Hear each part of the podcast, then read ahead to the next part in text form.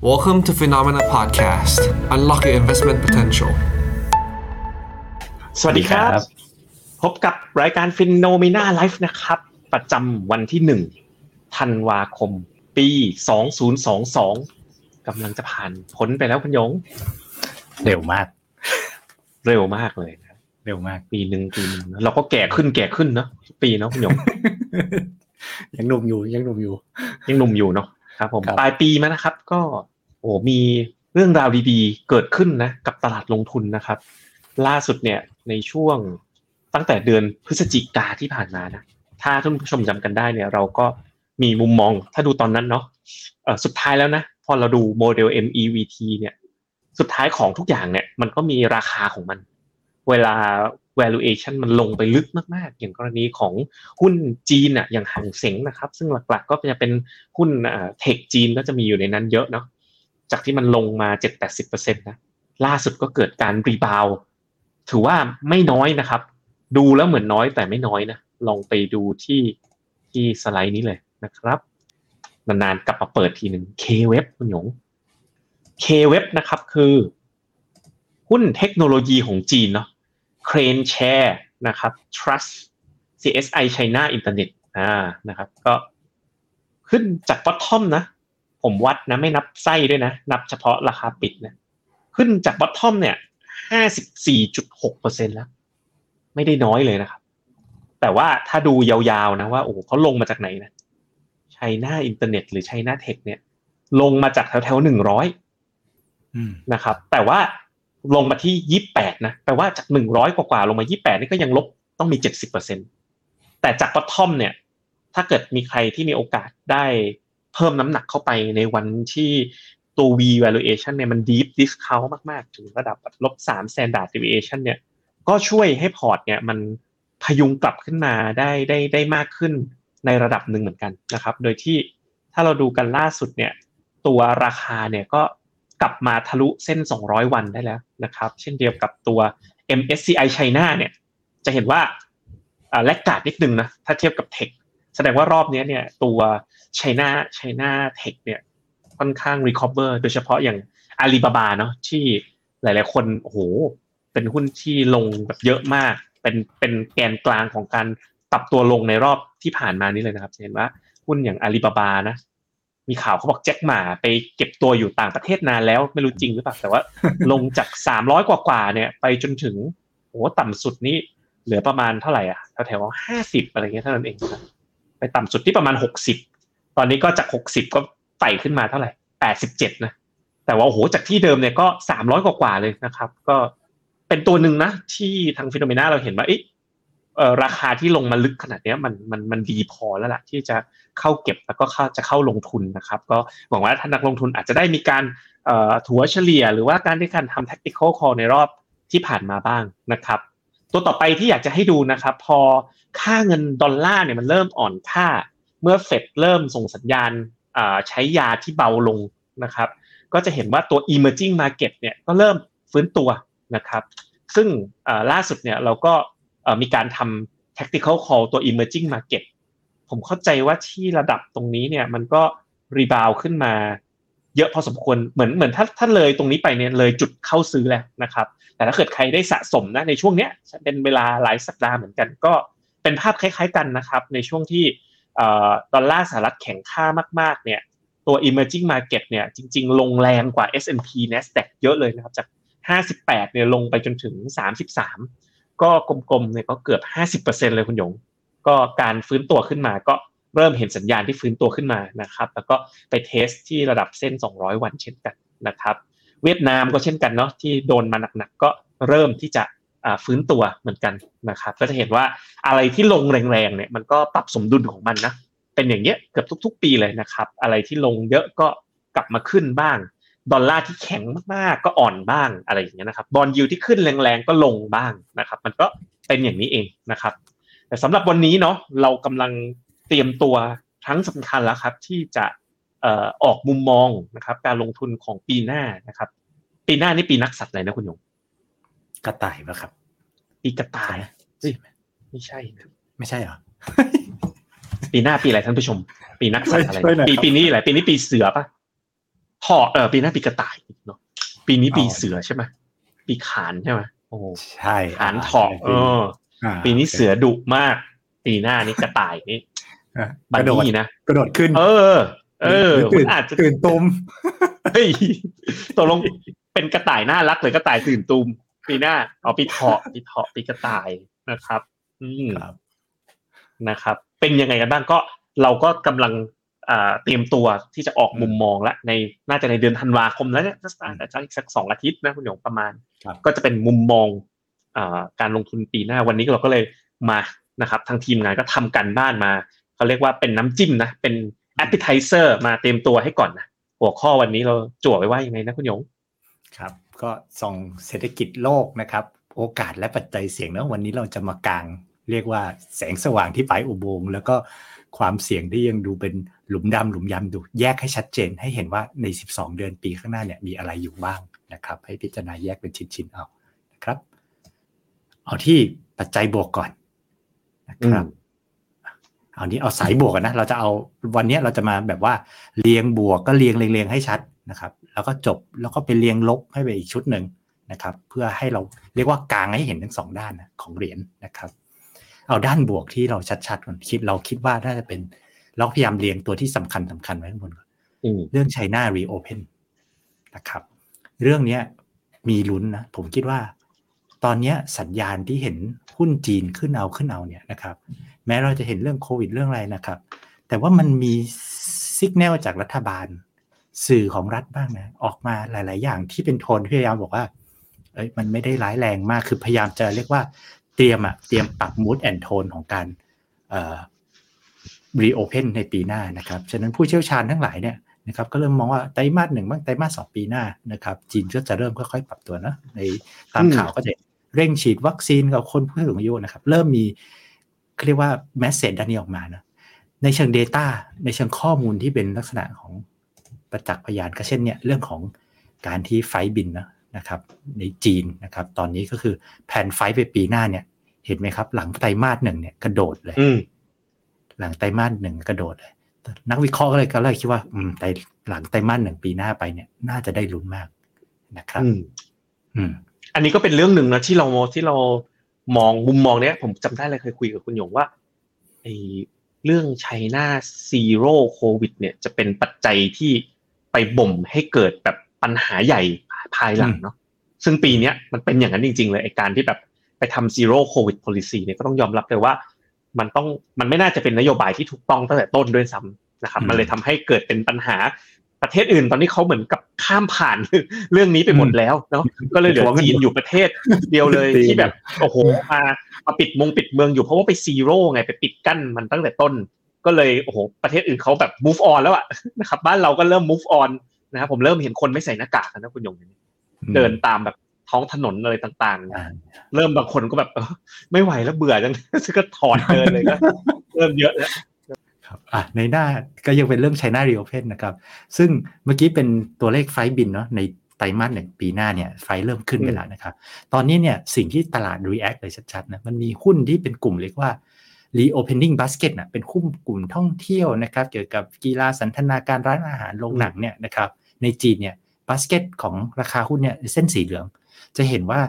คือเราเห็นหุ้นจีนเด้งมาพอสมควรแล้วเนาะอันนี้เป็น A share นะครับแต่หุ้นกลุ่มเนี้ยโอ้โหเด้งมาค่อนข้างแรงมากทีเดียวนะครับในช่วง1เดือนที่ผ่านมาในช่วงนี้แหละที่มีวิกฤตโควิดกันเห็นข่าวนะครับก็เห็นได้ว่าตลาดเริ่ม price in เริ่ม reopen อยู่นะครับ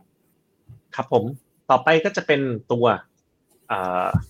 ภาคครัวเรือนนะครับอันนี้จะเป็นของสหรัฐนะรูปซ้ายนะครับจะเห็นว่าเป็นรูปย้อนกลับไปปี2020นะก็คุณโดนัลด์ทรัมป์กับเจอโรม พาวเวลก็แจกเฮลิคอปเตอร์มันนี่นะครับเอาตังค์ยัดใส่มือ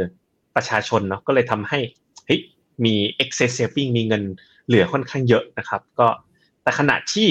ถ้าเราดูกันนะครับ excess saving เนี่ยในช่วงหลังนะช่วงที่เฟดเนี่ยเริ่มจะ tightening นะเป็นรูปเจอโรม พาวเวลถือไม้เรียวก็เห็นว่าจริงๆวันเนี้ยมันก็ใช้เงินที่มัน excess หรือเป็นส่วนเกินจากตรงนั้นนะครับก็เริ่มลดลงนะฮะการออมส่วนเกินเนี่ยเริ่มลดลงนะครับแล้วก็ flow ที่เกิดจาก excess saving เนี่ยที่มันหายไปเนี่ยก็ มาจากตัว physical support ก็น้อยลงด้วยนะครับรวมไปถึงการจับจ่ายบริโภคเนี่ยมันก็ทำให้การออมภาคครัวเรือนเริ่มจะมีสัญญาณที่น้อยลงนะครับแต่โดยรวมก็ยังถือว่าอยู่ในระดับที่สูงนะครับต่อมาก็เราก็ต้องดูนะว่าเฮ้ยปีหน้าเนี่ยมันจะเกิดระเบิดขึ้นไหมจะมีบริษัทใหญ่ๆล้มละลายไหมก็ไปดูภาระหนี้สินนะครับคือ total debt to equity เนี่ยย้อนยาวเลยนะย้อนไปถึงปี98เห็นว่าในระดับปัจจุบันเนี่ยนะครับเส้นสีดำนะแกนอยู่ซ้ายมือ debt DE นะครับของสหรัฐเนี่ยมันก็อยู่ประมาณ1เท่ามันไม่ได้สูงมากจนเกินไปไม่เหมือน2008นะระดับ leverage หรือ net debt to equity เนี่ยอยู่ถึงประมาณกว่า2เท่าตอนนั้นก็โอ้มีบริษัท default ต่างๆเกิดขึ้นนะครับหรือว่าถ้าเราดูแกนทางด้านขวามือนะครับก็คือ net debt to EBITDA ก็คือหนี้ที่มีเทียบกับกระแสเงินสดละกันต่อปีที่บริษัทสร้างได้เนี่ยก็ไม่ได้เยอะนะเมื่อก่อนเนี่ยเคยสูงถึงประมาณ4เท่าตัวก็คือโอ้โหหนี้เนี่ยกว่าจะเอากระแสเงินสดมาใช้หมดเนี่ยตั้ง4เท่าปัจจุบันแค่เท่าเดียวนะครับก็ถือว่าโดยรวมเนี่ยบาลานซ์ชีทหรืองบดุลของบริษัทจดทะเบียนเนี่ยก็อยู่ในภาวะที่แข็งแรงนะครับไม่ได้สุ่มเสี่ยงต่อการระเบิดการแบบว่าผิดนัดชำระหนี้นะครับอีกด้านหนึ่งที่เป็นความแข็งแกร่งของภาคเอกชนนะครับคือกลุ่มธนาคารนะครับกลุ่มธนาคารเนี่ยเราดูไปที่เงินกองทุนต่อสินทรัพย์เสี่ยงนะครับซึ่งคล้ายๆกับเป็นตัวเลขที่วัดความมั่นคงนะครับของกลุ่มธนาคารในสหรัฐนะครับจริงๆในหลายประเทศเนี่ยเทรนด์เหมือนกันนะครับก็คือย้อนกลับไปไกลๆจะเห็นว่าก่อนจะเกิดวิกฤตแฮมเบอร์เกอร์ในช่วงปี2008นะครับตอนนั้นเนี่ยนะครับตัวเขาเรียกว่า CAR ratio สั้นๆนะครับก็คือถ้าสูงๆก็แปลว่ามีเงินทุนสำรองเยอะๆเมื่อเทียบกับสินทรัพย์เสี่ยงนะครับตอนนั้นเนี่ย CAR ratio ของแบงค์เนี่ยอยู่ประมาณ 11-12% ในสหรัฐนะครับจะเห็นว่าพอหลังผ่านวิกฤตนะครับ GFC ผ่านเนี่ยโดนนะครับปรับมาตรการเนาะสั่งเพิ่มทุนนะครับลดความเสี่ยงบาลานซ์ชีทลงนะลดการเทคริสก์มีนโยบายที่เรียกว่าถ้าใครเคยตามหุ้นก็จะมีเช่นคำว่า Basel 3อะไรเข้ามานะครับนโยบายพวกนี้เพื่อต้องการเสริมทุนนะครับของแบงค์ให้สูงขึ้นนะก็เป็นบทเรียนหลังจากแฮมเบอร์เกอร์ไครซิสแม้ตอนนี้นะครับมันก็เหมือนเริ่มค่อยๆน้อยลงเรื่อยๆนะแต่ถ้าเทียบกับนะครับดูยาวๆอ่ะก่อนวิกฤตอย่างแฮมเบอร์เกอร์เนี่ยก็ถือว่าแบงค์เนี่ยนะครับภาพรวมก็ยังถือว่าแข็งแรงอยู่นะครับมั่นคงดีคราวนี้มาอีกกลุ่มหนึ่งที่เป็นนอกจากที่เป็นกลุ่มที่เรียกว่ายังแข็งแกร่งนะครับก็คือกลุ่มภาคบริการนะในสหรัฐซึ่งผมคิดว่าจริงๆในหลายๆประเทศที่เป็นเปิดเรื่อง Reopen แล้วเนี่ยนะครับโมเมนตัมกลุ่มภาคบริการอย่างดีนะครับเราเห็นตัวดัชนีผู้จัดการฝ่ายจัดซื้อนะครับที่เป็นที่ไม่ใช่ธุรกิจผลิตนะครับเป็นภาคบริการในเส้นสีดำเนี่ยนะครับตัวเลขยังค่อนข้างสูงอยู่ดีนะครับก็จะเห็นว่าเรื่องภาคบริการยังค่อนข้างแข็งแกร่งนะครับครับผมทีนี้เราลองไปส่องดูเรื่องเงินเฟ้อบ้างนะครับตัวที่แบบ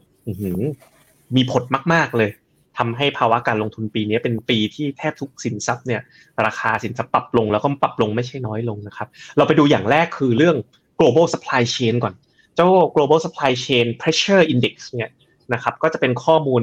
นะครับจากเฟดที่เขาทำดูหลักๆเนี่ยเขาจะเอาพวกเฟรทเรทเข้ามาเกี่ยวข้องเยอะเฟรทเรทนี่มันจะเป็นตัวสะท้อนเหมือนกันนะสะท้อนภาพของแรงกดดันของเงินเฟ้อนะครับแล้วก็จะเอาบางส่วนของพวกดัชนี PMI นะครับเข้ามาดูว่าไอ้ภาพของความตึงตัวของ supply chain ซึ่งส่งผลกระทบทำให้ต้นทุนการผลิตสูงขึ้นเนี่ยมันเป็นยังไงจะเห็นว่าตัว pressure ตัวนี้มันเริ่มลดน้อยลงนะก็เป็นข่าวดีนะครับว่าแรงกดดันของเงินเฟ้อถ้ามองจากมุมมองของอุปทานหรือ supply หรือต้นทุนการผลิตต่างๆเนี่ยเริ่มที่จะผ่อนคลายลงนะครับถัดไปนะครับก็ไปดูกันดัชนีโภคภัณฑ์นะครับS&P GFCI เนี่ยก็คือดัชนีโภคภัณฑ์ของโลกเส้นสีดำนะครับก็จะเป็นแกนขวามือนะครับจริงๆในดัชนีเนี้ยประมาณ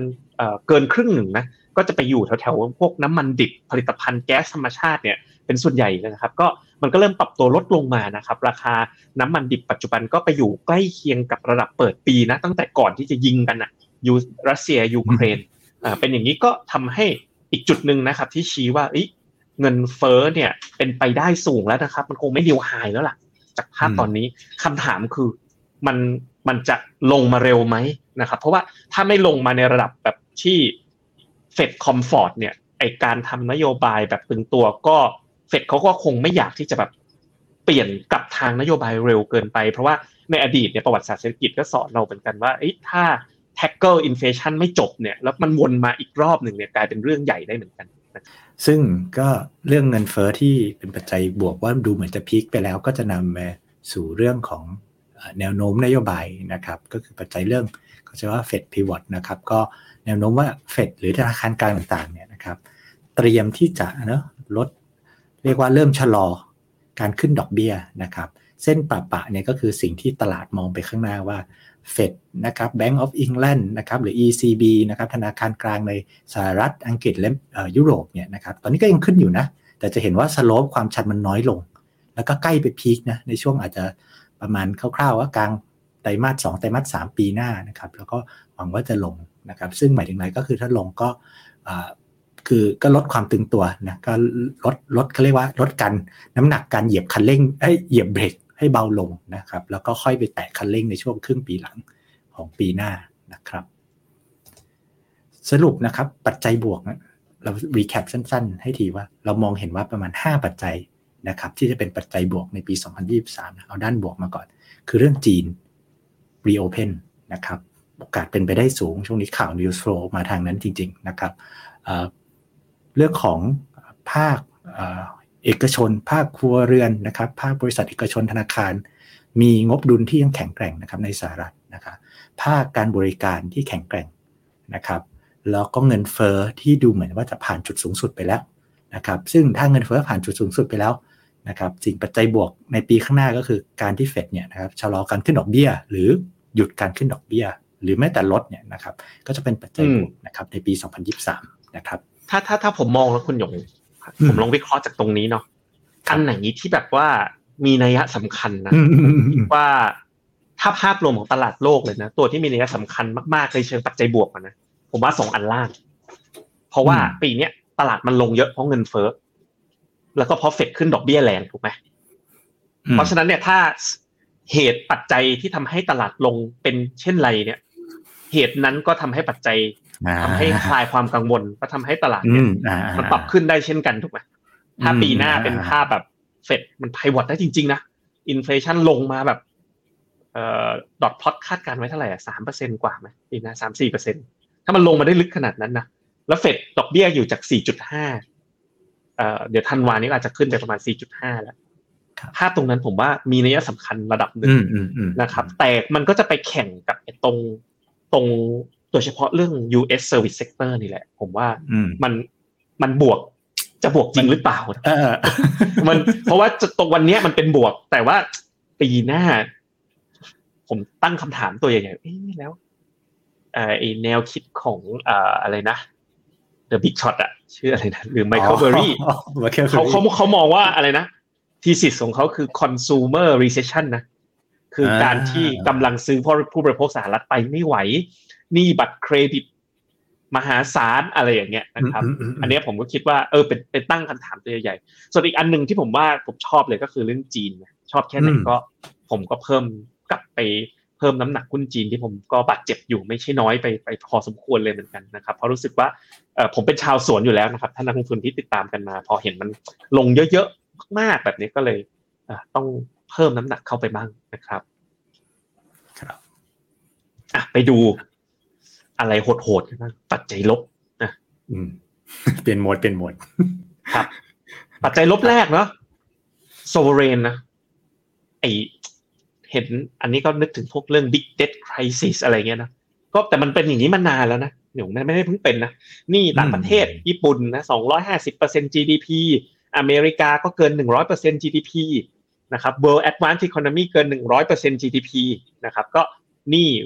ภาครัฐเนี่ยที่มันสูงก้าวกระโดดขึ้นมานะครับอันนี้ก็เป็นปัจจัยลบอันนึงแต่อันนี้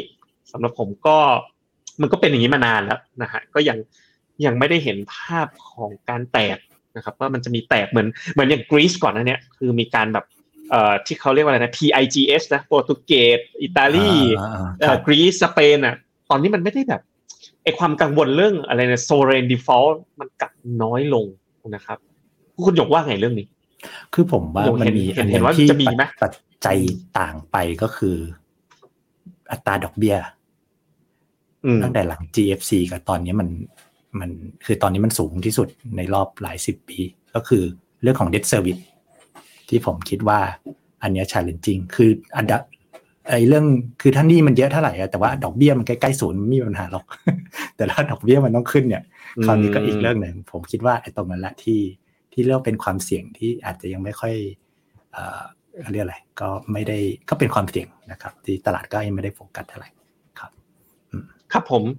ประเด็นถัดไปนี่แหละประเด็นสำคัญเลยนะครับก็คือ US growth recession ก็คือเศรษฐกิจถดถอยเนาะล่าสุดเนี่ย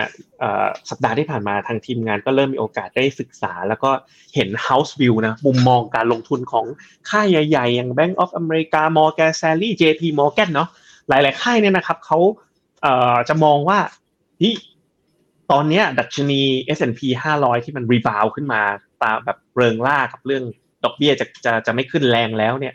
แต่ว่าเขาบอกส่วนใหญ่จะมองกันว่าถ้า US มี recession เกิดขึ้นในปีหน้ามี earning ที่ยัง downward revision ต่อเนื่องจากตรงนี้นะ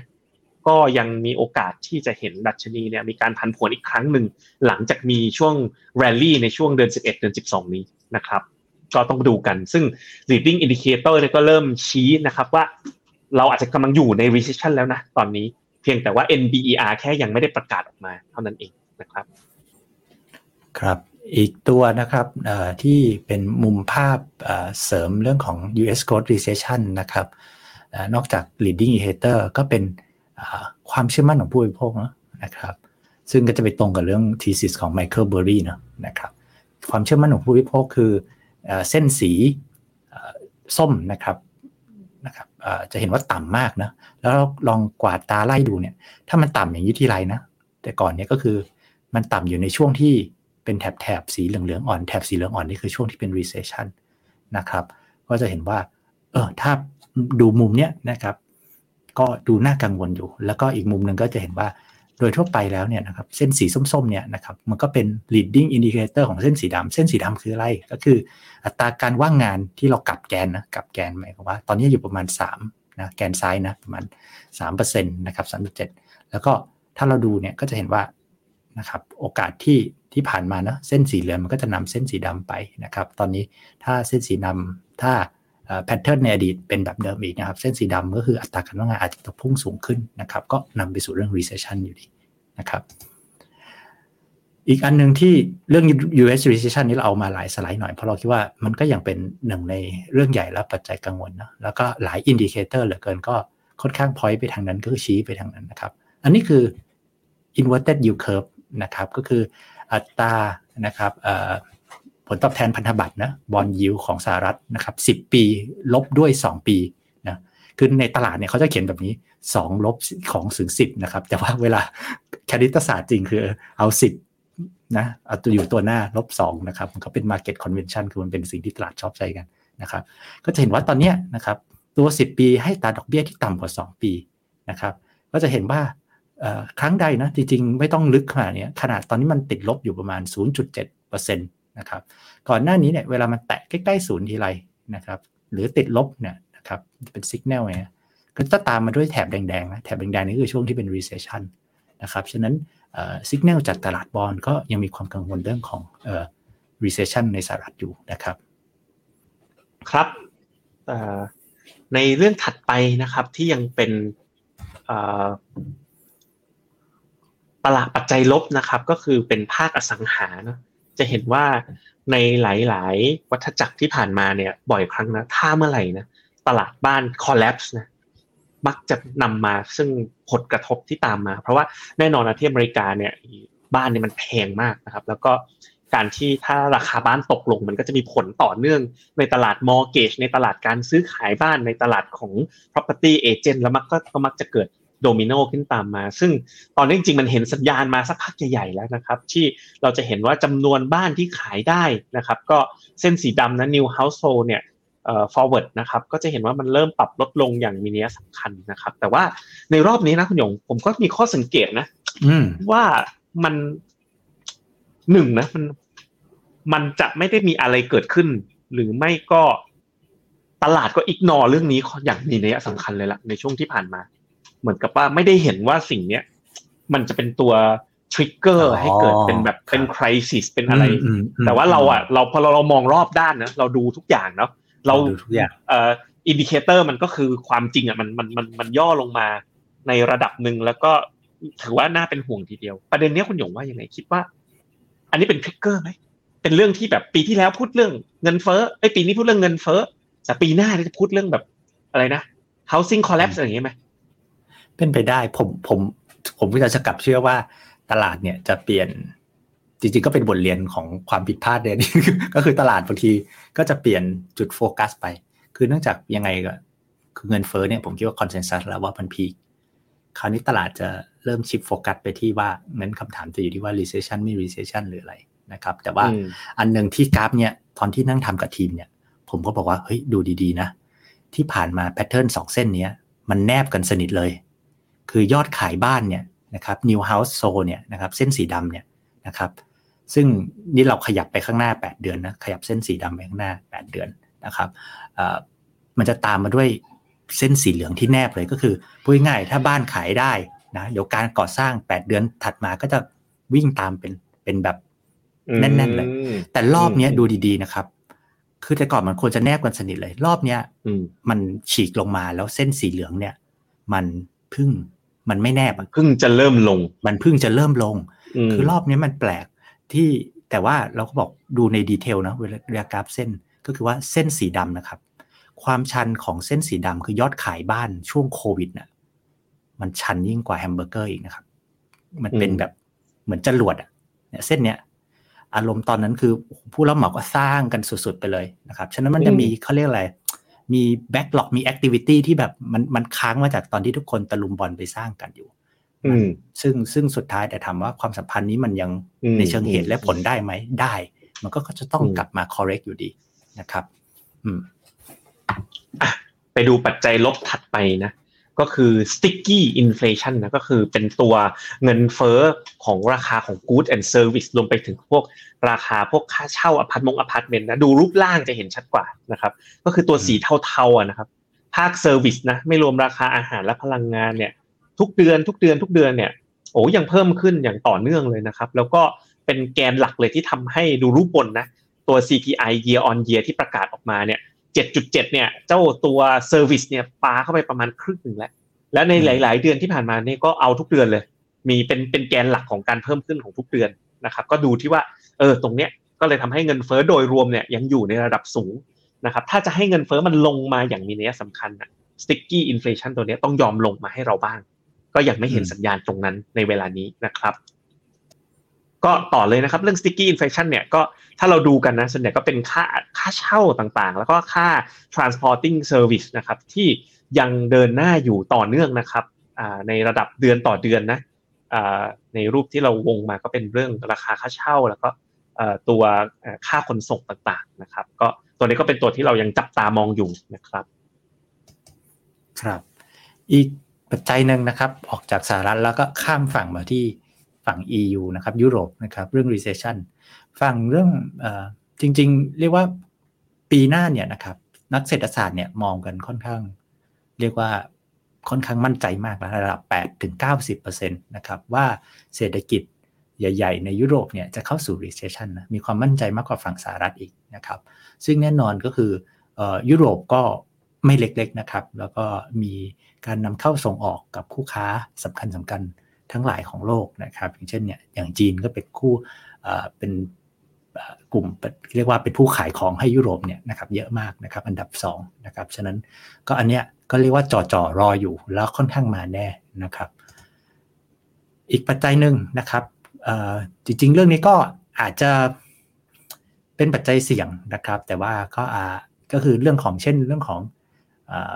นโยบายการเงินที่อาจจะกระทบเรื่องค่าเงินนะครับแล้วก็ดอกเบี้ยในประเทศอื่นๆนะครับอย่างเช่นตอนนี้ที่เรายกมาก็คือเรื่องของญี่ปุ่นนะครับค่าเงิน JPY เนาะนะครับ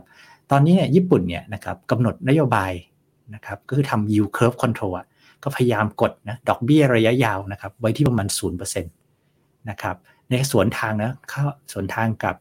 เรื่องของอัตราดอกเบี้ยทั้งโลกนะที่ขึ้นนะครับซึ่งเราก็จะเห็นเนาะก็ค่าเงินเยนก็อ่อนไปเยอะมากนะครับแต่ว่าก็ค่อนข้างเรียกว่า relief แหละนะครับก็คือ เยนก็แข็งได้บ้างนะในช่วงประมาณ1เดือนที่ผ่านมาหลังจากดอลลาร์เริ่มอ่อนนะครับซึ่งตอนที่เยนแข็งไปมากๆเนี่ยมันก็ทำให้เกิดเรียกว่า BOJ หรือธนาคารกลางเนี่ยนะครับขาหนึ่งก็อยากกดค่าเงินให้อยากกดดอกเบี้ยให้ต่ำนะครับแต่ตอนที่อ่อนไปแรงๆเขาก็มีความกังวลแล้วก็พยายามเข้ามาแทรกแซงนะครับเรื่องนี้เนี่ยนะครับถึงจุดหนึ่งเนี่ยมันก็มีบางสำนักที่ก็บอกว่าสุดท้ายเนี่ยถึงจุดหนึ่งเขาก็ต้องปล่อยหมายถึงอะไรก็คือว่าปล่อย yield curve control บ้างนะครับเพื่อให้เรื่องของแรงกดดันต่อค่าเงินเนี่ยมันน้อยลงเนาะแล้วก็ไปขึ้นดอกเบี้ยซะยอมให้ดอกเบี้ยมันสูงขึ้นนะครับซึ่งอันนี้ก็เป็นยังเป็นที่ถกเถียงแล้วก็ยังเป็นเรียกว่าบางค่ายก็บอกเดี๋ยวมันก็มาแต่แค่ว่าปีหน้าหรืออีก2ปีนะครับก็ถ้าถามว่ายิวญี่ปุ่นเด้งขึ้นมาแรงๆมันก็อาจจะอยู่ดีตื่นเช้ามาเขาบอกเลิกทำยิวเคิร์ฟคอนโทรลหมดก็สั่นสะเทือนกัน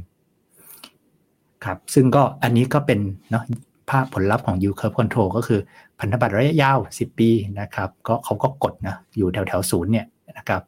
มาตั้งแต่ปี2016ละนะครับในตอนนั้นไม่เป็นไรแต่ว่าตอนนี้เนี่ยในสหรัฐนะดอกเบี้ยก็ไป4% กว่าละนะครับฉะนั้นส่วนต่างเนี่ยมันก็ทำให้เรียกว่าความสมดุลในระบบการเงินของแต่ละประเทศเนี่ยบางทีมันก็สั่นสะเทือนไปเหมือนกันนะครับครับพี่เจอีกปัจจัยหนึ่งนะครับที่มีผลก็คือฤดูหนาวของตลาดคริปโตเนาะโอ้โหก็ปีนี้ตั้งแต่โอ้โหหลายเรื่องเนาะที่หนักๆนะก็คงหนีไม่พ้น Luna นะครับโดคอนนะครับไปถึงFTX นะครับBlockFi นะนี่ผมก็ได้เป็นเจ้าหนี้กับเขาด้วยเหมือนกันนะครับอยู่ในโดมิโนเนี่ยนะครับผมถอนแล้วด้วยนะถอนตั้งแต่เขายังไม่ปิดแต่คุณหยงBlockFi ผมเนี่ยตั้งแต่ยังไม่โดนฟรีซเงินนะผมก็โอนจาก wallet นึงผมเห็นข่าวไอ้ FTX ผมก็รู้แล้วว่าเขาเป็น counterpart กับ BlockFi ผมก็สั่งถอนทั้งหมด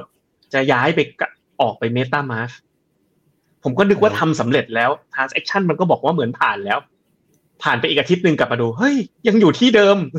สักพักนึงกดอีกทีนึง sorry เราเกิดปัญหาเนื่องจากปัญหา FTX ครับเรียบร้อยนะครับคือแบบมีด้วยนะกดเหมือนผ่านแต่ไม่ผ่านนะครับก็โดนไปบ้างเหมือนกันแต่ก็ไม่ได้ถึงกับปางตายคือผมลองเกือบทุกอันเลยนะพูดตรงๆเพราะว่าคือผมเป็นสายลองไงลองจนงงอ่ะว่าตกลงเงินที่ลองไปใส่ไว้ที่ไหนบ้างแต่บล็อกไฟล์เนี่ยผมชื่นชอบเป็นพิเศษเลยนะครับเพราะว่าแบบมัน UX UI อะไรมันคลีนมากนะหลักการมันก็ดูโอเคไงมี collateral นะมีเป็นเหมือน margin loan อ่ะเหมือนเป็น margin loan bank อ่ะผมก็เลยไปปล่อยโลนสักหน่อยนะครับเพราะว่าส่วนตัวผมอินเรื่องพวกแบบ peer to peer lending ด้วยนะครับก็บ่นเยอะนิดนึงนะฮะก็ลองมาดูเป็นไทม์ไลน์กันดีกว่าก็จะเห็นว่ามีตั้งแต่ Luna เดือนพฤษภานะครับมีCelsius นะครับก็ไปจนถึงมี MicroStrategy ที่ได้รับผลกระทบนะครับไปจนถึง FTX นะครับก็จะเห็นว่ามีหลายๆบริษัทที่ได้รับผลกระทบในช่วงเวลาที่ผ่านมานะครับจากปัญหาคริปโตตลาดที่เป็นขาลงนะครับอีกปัจจัยเรียกว่าเป็นปัจจัยเชิงภูมิรัฐศาสตร์นะครับหรือ geopolitics นะครับปัจจัยนี้ก็เป็นปัจจัยที่เรียกว่าเป็นความเสี่ยงเสมอนะครับแล้วก็ปีนี้ไปถึงปี2022ที่ผ่านมาก็เป็นตัวเรียกว่าตัวชั้นนำนะครับถามว่าปีหน้ามันก็ยังอยู่นะครับแต่เรื่องนี้จริงๆประเมินยากจริงๆนะครับเราก็เลยลองเอาเรียกว่าเป็นแผนที่ความเสี่ยงของผ่านของ BlackRock มาให้ดูนะครับก็คือว่าถามว่าตอนนี้ BlackRock เขามองแผนที่นี้ยังไงนะครับก็คือแกนตั้งคือสิ่งที่ตลาดสนใจนะครับแล้วก็จุดสีแดงๆก็คือตัวที่เป็นความน่าจะเป็นสูงนะ likelihood นะครับแต่ว่าเขาก็มีหลายมิติมากแกนนอนก็คือ market pricing เป็นไงคือมันผลกระทบต่อราคาเป็นไงนะครับตัวที่อยู่บนสุดนะแล้วก็เป็นจุดสีแดงๆบนสุดก็เหมือนจริงที่ตลาดจับตาก็ไม่พ้นหนีไม่พ้นเรื่องเดิมนะรัสเซีย NATO แต่โมเดลเขาดีที่น่าสนใจคือว่ามันมีการขยับจากขวามาซ้ายในฉบับก่อนๆนะครับก็คือว่าคือเรื่องนี้มันก็อยู่มานานแล้วแหละรัสเซีย NATO ตีกันกับยูเครนนะครับพื้นผลกระทบต่อราคาตลาดสินทรัพย์เนี่ยมันไม่เยอะละนะครับมันค่อนมาทางซ้ายด้วยซ้ำนะครับฉะนั้นก็ส่วนเรื่องอื่นๆก็เรียกว่าอาจจะถึงมีความน่าเป็นสูงนะแต่ก็ไม่ได้เป็นว่า Big Impact กับตลาดนะครับก็อย่างเช่นเรื่องCyber Attack หรือเรื่องของ global technology decouple หมายถึงว่าจีนก็ไปทางสหรัฐก็ไปทางฉันก็แข่งกันทำชิปของตัวเองอะไรอย่างเงี้ยนะครับก็มันก็ไม่ได้กระทบตลาดมากนะครับฉะนั้นแต่ว่ายังไงก็ตามเรื่องนี้ก็ผมว่าก็ทิ้งไม่ได้นะครับโดยสรุปเลยนะครับก็คือสรุปปัจจัยนะครับเสี่ยงเศรษฐในเชิงเศรษฐกิจนะว่าอะไรคือปัจจัยเสี่ยงและโอกาสในปี2023นะครับย้ำอีกครั้งนะครับถ้าปัจจัยด้านบวกนะครับก็จะมีเรื่องของการที่จีนเปิด reopen อีกครั้งหนึ่งนะครับการที่ฝั่งสหรัฐเนี่ยนะครับภาคเอกชนภาคครัวเรือนเนี่ยมี balance sheet มีงบดุลที่แข็งแกร่งนะครับภาคการให้บริการนะครับในสหรัฐนะครับก็แข็งแกร่งนะครับตัวเงินเฟ้อที่ดูเหมือนจะผ่านจุดสูงสุดไปแล้วนะครับและเฟดที่ก็อาจจะเรียกว่าเตรียมนะตอนนี้ก็ส่งสัญญาณมาแล้วนะครับชะลอการขึ้นดอกเบี้ยและอาจจะเตรียมกลับตัวนะครับในปีหน้านะครับแล้วฝั่งปัจจัยเสี่ยงล่ะคืออะไรนะครับก็แน่นอนนะครับผมว่าเรื่องใหญ่สุดก็ไม่พ้นเรื่องของ recession ของสหรัฐนะครับยุโรปนะครับแล้วก็คริปโตที่ก็ค่อยเผยขึ้นมาเรื่อยๆนะครับมีปัญหามาเรียงมาเรื่อยๆนะครับเรื่องความไม่สมดุลของพวกนโยบายการเงินหรือค่าเงินต่างๆนะครับที่มีผลจากนโยบายการเงินนะครับแล้วก็นะก็มีหนี้ที่สูงเนาะในจังหวะที่ดอกเบี้ยก็สูงขึ้นนะครับในหลายประเทศนะครับแล้วก็ปัจจัยเชิงภูมิรัฐศาสตร์นะครับนั่นก็เป็น2ด้านนะครับเอามาฉายให้ดูให้ชัดๆนะครับโอ้มีทั้งปัจจัยบวกปัจจัยลบคู่กันขนาดนี้เลยนะครับผมว่าเปิดโหวตดีกว่าครับว่ามีปัจจัยบวกก็ไม่เยอะก็ไม่น้อยเฟดจะกลับข้างหรือเปล่านะจีนจะเปิดเมืองไหมแต่ปัจจัยลบก็คืออเมริกายุโรปเข้าสู่ recession เลยนะปัญหาเรื่องความไม่เสถียรของค่าเงินและดอกเบี้ยนะอย่างตัวญี่ปุ่นไปคงยิวไว้ต่ำๆสวนทางโลกแปลกๆนะครับปีหน้าครับคำเดียวเลยตลาดหุ้นโลกเขียวหรือแดงปีหน้าปีนี้ตอบเลยว่าแดงนะครับก็บูหรือแบอยากฟังความเห็นท่านผู้ชมเหมือนกันนะครับก็ในระหว่างที่อยากให้ทุกคนนะครับใครที่อยู่ด้วยกันเนี่ยประมาณ500ชีวิตนะโหวตบูแบกันนะครับกับสำหรับตลาดหุ้นโลกในปีหน้านะครับก็ไปดูไปอัปเดตนิดนึงเพราะว่ามีนะครับคุณ CK ถามมาถ้าดูเพลย์บุ๊กเมื่อกลางปีตอนนี้เป็นอย่างไรแล้วบ้างคะนะไปดูกันครับว่าตอนนี้เราอยู่ที่ไหนนะครับถ้าเราดูกันนะครับไทม์ไลน์ของ portfolio action ยังไม่มีโหวตมาเลยนะบูหรือแบปีหน้านะครับถ้าเราดูกันที่ไทม์ไลน์ของ portfolio นะครับก็ณวันนี้เรา Phenomena เรายังไม่ได้ถึงจุดที่บอกว่าโอ้โหเป็น golden buying opportunity across the board นะคือเริ่มเห็น golden buying opportunity ที่เราเริ่ม call เข้าไปลงทุนแล้วอย่างจีนEmerging Market เวียดนามจากราคา valuation ที่ลงต่ำมากแต่ถ้าเกิดมองตัวฝั่ง S&P 500ก็ยังไม่ได้ถึงขนาดว่าจะเป็นขาขึ้นได้โดยสมบูรณ์นะครับก็แต่ก็อยู่ใกล้ๆเรามองว่าอยู่ใกล้ๆแล้วผมว่ามันเป็นการเวทกันนะเวทกันระหว่างนี่แหละ Fed policy reversal ถ้ามันจะเกิดกับเรื่อง recession นะครับบ้างก็บอกว่าอุ๊ยดัชนีหุ้นตอนนี้โอ้โหรีบาวมาขนาดนี้มันยังไม่ได้ price in เรื่อง recession เท่าไหร่เลยนะครับบ้างก็มองนะแต่อย่างมุมมองผมนะก็อาจจะเหมือนกันไม่เหมือนกันนะไม่เป็นไรมุมมองผมลึกๆผมมองว่ามันจะมาเหลี่ยมนี้หรือเปล่านะคือ recession น่ะมาแต่มันมาพร้อมกับเงินเฟ้อที่ถูกกดลงก็เลยทำให้ Fed เนี่ยเปิดรูมให้เขาลดดอกเบี้ยได้อาจจะเข้าเหลี่ยมนี้มั้ย bad news good newsข่าวร้ายเป็นข่าวดีหรือเปล่าอะไรเงี้ยอันนี้ลึกๆผมก็คิดว่าอาจจะมีมุมนี้เหมือนกันนะเพราะว่าวันเนี้ยไอ้ดอกเบี้ยจะขึ้นไม่เยอะยังไม่ได้ price in นะแต่ถ้าเกิดเงินเฟ้อมันดันลงเร็วขึ้นมาเนี่ยกลายเป็นคัดดอกเบี้ยหยุดทำ QT อะไรแบบเนี้ยมันก็อาจจะมีมุมนั้นเกิดขึ้นได้เหมือนกันแต่ว่าโดย overall นะผมคิดว่านะ global bond เนี่ยน่าลงทุนเพราะว่ามันจะเป็นหน้าเงินดอกเบี้ยขึ้นช้าหรือถ้าเกิดสุดขีดเลยถึงลดดอกเบี้ยเลยเนี่ยยิวบอนด์ยิวตอนนี้อยู่ในระดับที่ถือว่าค่อนข้างสูงแล้วก็ยิวถือว่าต้องกลับมาเป็นส่วนหนึ่งในการจัดพอร์ตเหมือนกันในปีหน้านะครับถ้าเราไปดูกันเงื่อนไขของการพิจารณา Golden Opportunity นะครับก็ MEVT เนาะตอนนี้นะครับตัว M Macro เนี่ย แมคโครเนี่ยก็มีสัญญาณนะเหมือนที่เราเล่าวันนี้ว่าน่าจะเข้าสู่ recession นะคุณโยมตัว E earning revision เนี่ย S&P 500เนี่ยนะลดประมาณการไปแล้ว 6% อันนี้เป็นอย่างที่เรามองแต่กลางปีเลยนะครับตอนกลางปีนั้นยังแบบเพิ่ง 1% อะไรอย่างที่ลดประมาณการตอนนี้มา 6% valuation เนี่ยก่อนหน้านี้ลงมาที่ค่าเฉลี่ยแล้วต้นเดือนพฤศจิกาพอรีบาวขึ้นมารอบนี้แพงกว่าค่าเฉลี่ยนิดหน่อยแล้วในระยะยาว10ปีสัญญาณการยอมจำนนนะครับหรือ capitulation index เนี่ยก็ยังไม่ได้ยอมจำนนขนาดนั้นแหละแหมรีบาวมาขนาดนี้แต่มันมีตัวล่างเหมือนกันนะที่เราเขียนเอาไว้นะถ้าเฟดปรับจุดยืนในการดำเนินนโยบายอย่างมีนัยสำคัญตอนนี้มีการมันตลาดเนี่ยตอนนี้เริ่มล่ามาเรื่องนี้เพราะตัวล่างสุดเลยนะครับก็โอ้ดูแล้วมันเป็นปีที่มิกซ์นะครับมาดูท่านผู้ชมส่วนใหญ่เนาะส่วนใหญ่จะแบร์ยังแบร์อยู่เนาะมีบูอยู่เหมือนกันนะครับคุณหยงนะครับในเบื้องต้นนะก่อนที่เราจะวิเคราะห์เจาะลึกแล้วก็ประกาศเป็น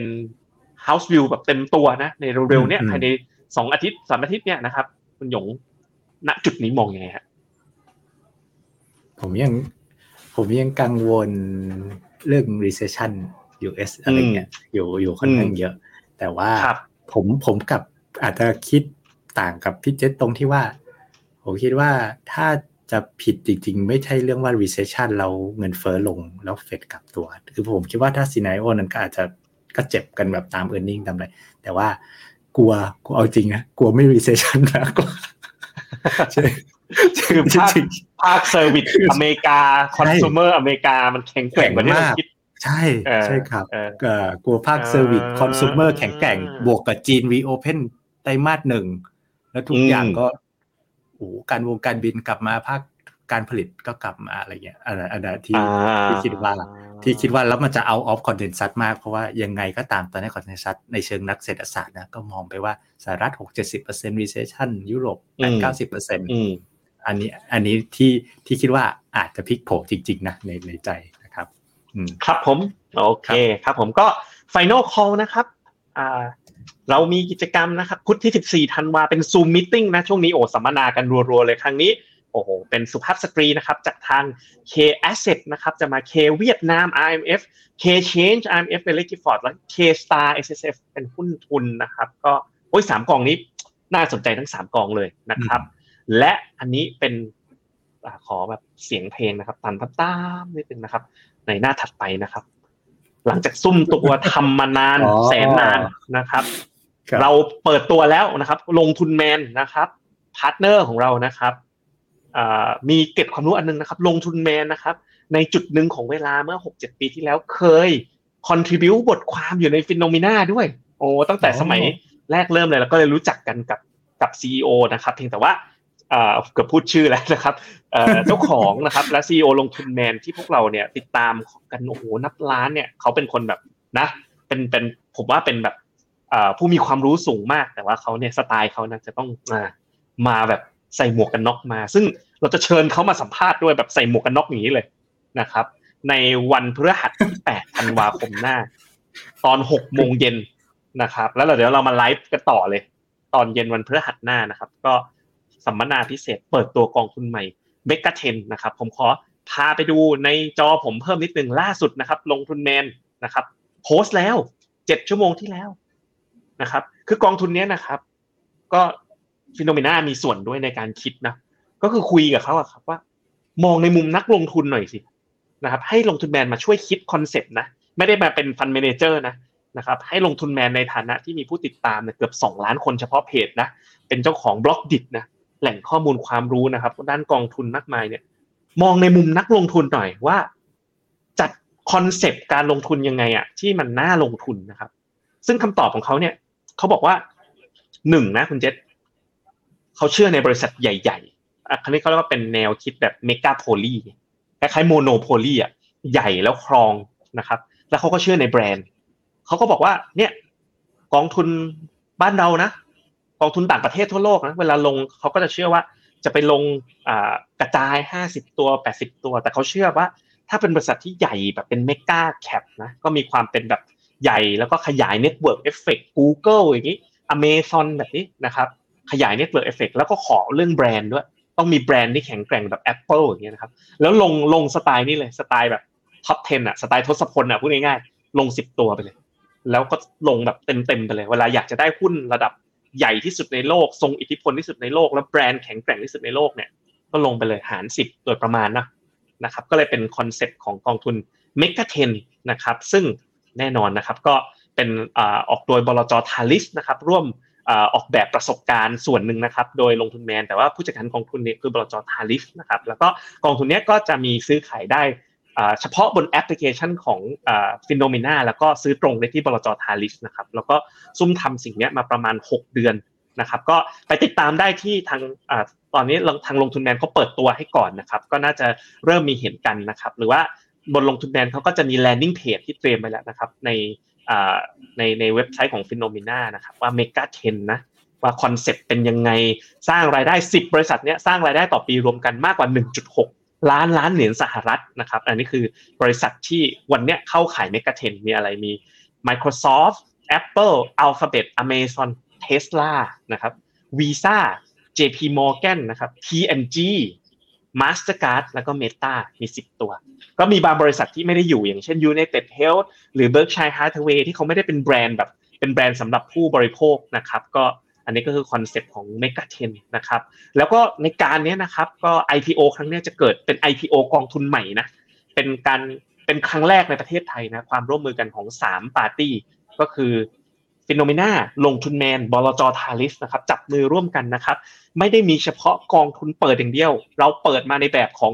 SSF แล้วก็ RMF ด้วยนะครับหลังจากที่ปลายเดือนที่ผ่านมาเนี่ย Phenomena เราเปิดขายกองประหยัดภาษีครบ21บลจ.เป็นที่เรียบร้อยแล้วก็มาทำ IPO นะครับกองทุนที่คิดว่าน่าสนใจมากๆกองนึงเลยก็คือ Mega 10 SSF Mega 10 RMF นะครับก็เราจะ IPO กันในอีก1สัปดาห์พฤหัสหน้านะครับล้อหมุนนะครับแล้วก็ IPO วันที่8จนถึง20ธันวาคมนี้นะครับก็น่าสนใจมากๆลองติดตามดูเพราะว่าจากสถิติปีนี้นะคุณหยงคนซื้อกองเป็นภาษียังไม่ซื้อกันอีกเทียบเลยเพราะว่ายังมึนๆอยู่นะครับตอนนี้ก็เดือนสุดท้ายแล้วยังไงก็ต้องซื้อนะครับก็ลองมาดูกันนะครับโอเคไป Q&A กันต่อเลยนะครับคุณหยงครับถ้า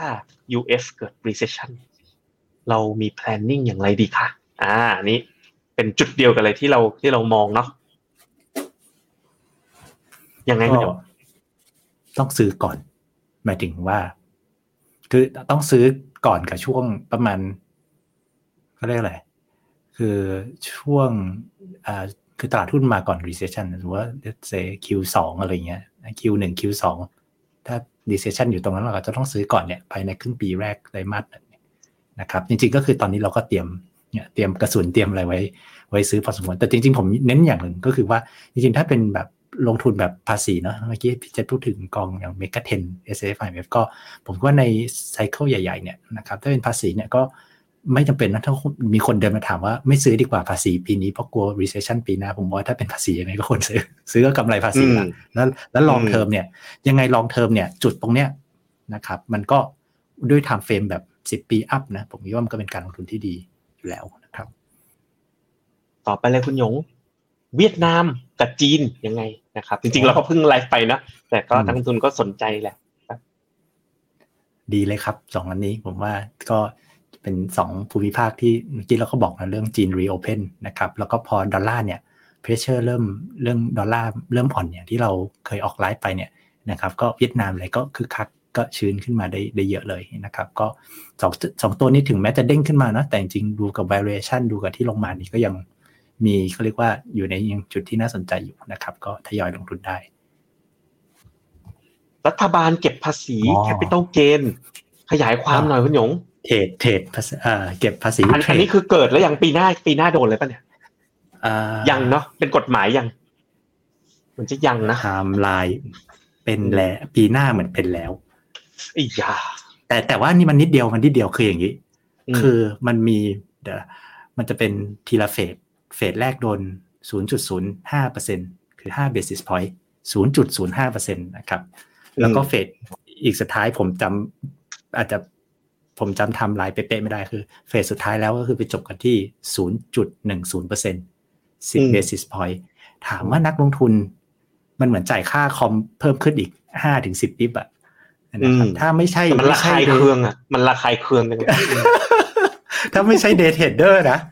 ถ้าไม่ใช่คนเดย์เทรดหรือป๊อปเทรดคนที่แบบเทรดวันละ10รอบเนี่ยผมว่ามันไม่ได้กระทบไม่ได้มีอะไรแล้วตอนวันที่ข่าวออกตลาดก็ไม่ได้เค้าเรียกอะไรตลาดไม่สะเทือนนะครับวันที่ข่าวออกครับขอมุมมองกลุ่มกัญชาหน่อยจริงๆเราไม่เคยอินกับกลุ่มนี้เท่าไหร่นะผมเคยออก Alpha Investor ตั้งแต่ตอนแรกๆเลยนะครับช่วง10เอพิโซดแรกก็คิดว่าไม่มันเซกเตอร์นี้ไม่ได้ชอบเท่าไหร่นะครับห่างเสียงจาก Tactical Call รอบ2มั้ยคิดว่าไม่นะแต่ว่าจริงๆมันอย่างที่เราบอกนะมันเป็นจังหวะที่ดีแหละในการลงทุนในหุ้นจีนสำหรับการลงทุนระยะยาวๆนะครับแม้เฟดจะชะลอการขึ้นดอกแรงๆแต่ยังคงไว้สูงและยังทำ QT จะมีผลอย่างไรกับตลาดบ้างครับเพราะแนวโน้ม recession ก็เหมือนจะมาเยือนโอ้คำถามนี้ดีครับยงครับผมว่าก็ถ้ายังคงไว้ประเด็นคือว่าถ้ายิ่งคงนานเท่าไหร่โอกาสคือคงไว้ที่สูงและทำ QT นานเท่าไหร่โอกาสความน่าจะเป็นและความลึกของ recession ก็จะมากขึ้นเรื่อยๆแต่มันอย่างนี้ครับเนื่องจากอย่างที่บอกทุกอย่างมันไม่ได้แน่นอนและแน่นิ่งคือแบบที่พี่เจษบอกกันว่าพอถ้าเฟดก็อาจจะเปลี่ยนใจได้ คืออันที่เราเห็นว่ามันจะสูงก็สูง QT มันก็อาจจะเลิกก็ได้วันหนึ่งประกาศขึ้นมานะครับอันนั้นก็ไว้ลุ้นกันต่อไปครับจีน TMBCOF ตอนนี้เราแนะนำไปเน้นไปที่ K China นะครับแต่จะถัว TMBCOF ก็น่าจะให้ผลที่ไม่ได้ต่างกันมากดอลลาร์จะแข็งอีกไหมมุมมองเราปีหน้าคือดอลลาร์น่าจะเป็นทิศทางอ่อนค่านะครับและคำถามสุดท้ายนะครับก็ทีม Emerging Market ระหว่าง B Asia กับ B ASEAN นะเราชอบเป็น B Asia มากกว่า ASEAN มันอาจจะเป็นถ้ามองบนทีม Emerging Market ASEAN อาจจะเล็กเกินไปเมื่อเทียบกับ Emerging Market โดยรวมนะครับเพราะฉะนั้นถ้าไปทีม Emerging Market ไป B Asia ดีกว่านะครับผมเชิญเลยครับคุณยงเรียบร้อยครับก็ยังไงก็เดี๋ยวรอติดตามกันนะครับแต่เราจะออกกลยุทธ์การลงทุนปีหน้านะภายในเดือนนี้แหละนะครับแล้วก็ในช่วงนี้เราก็ซุ่มๆเตรียมๆทำอยู่นะครับก็ยังไงก็เราก็จะทำงานหนักนะยิ่งตลาดเป็นอย่างนี้ก็ยิ่งต้องหาคำตอบแล้วก็ใช้คำแนะนำที่ดีสุดให้กับนักลงทุนนะครับยังไงผมกับพี่เจษก็ลาท่านผู้ชมไปก่อนนะครับเจอกันสัปดาห์หน้านะครับสวัสดีครับสวัสดีครับ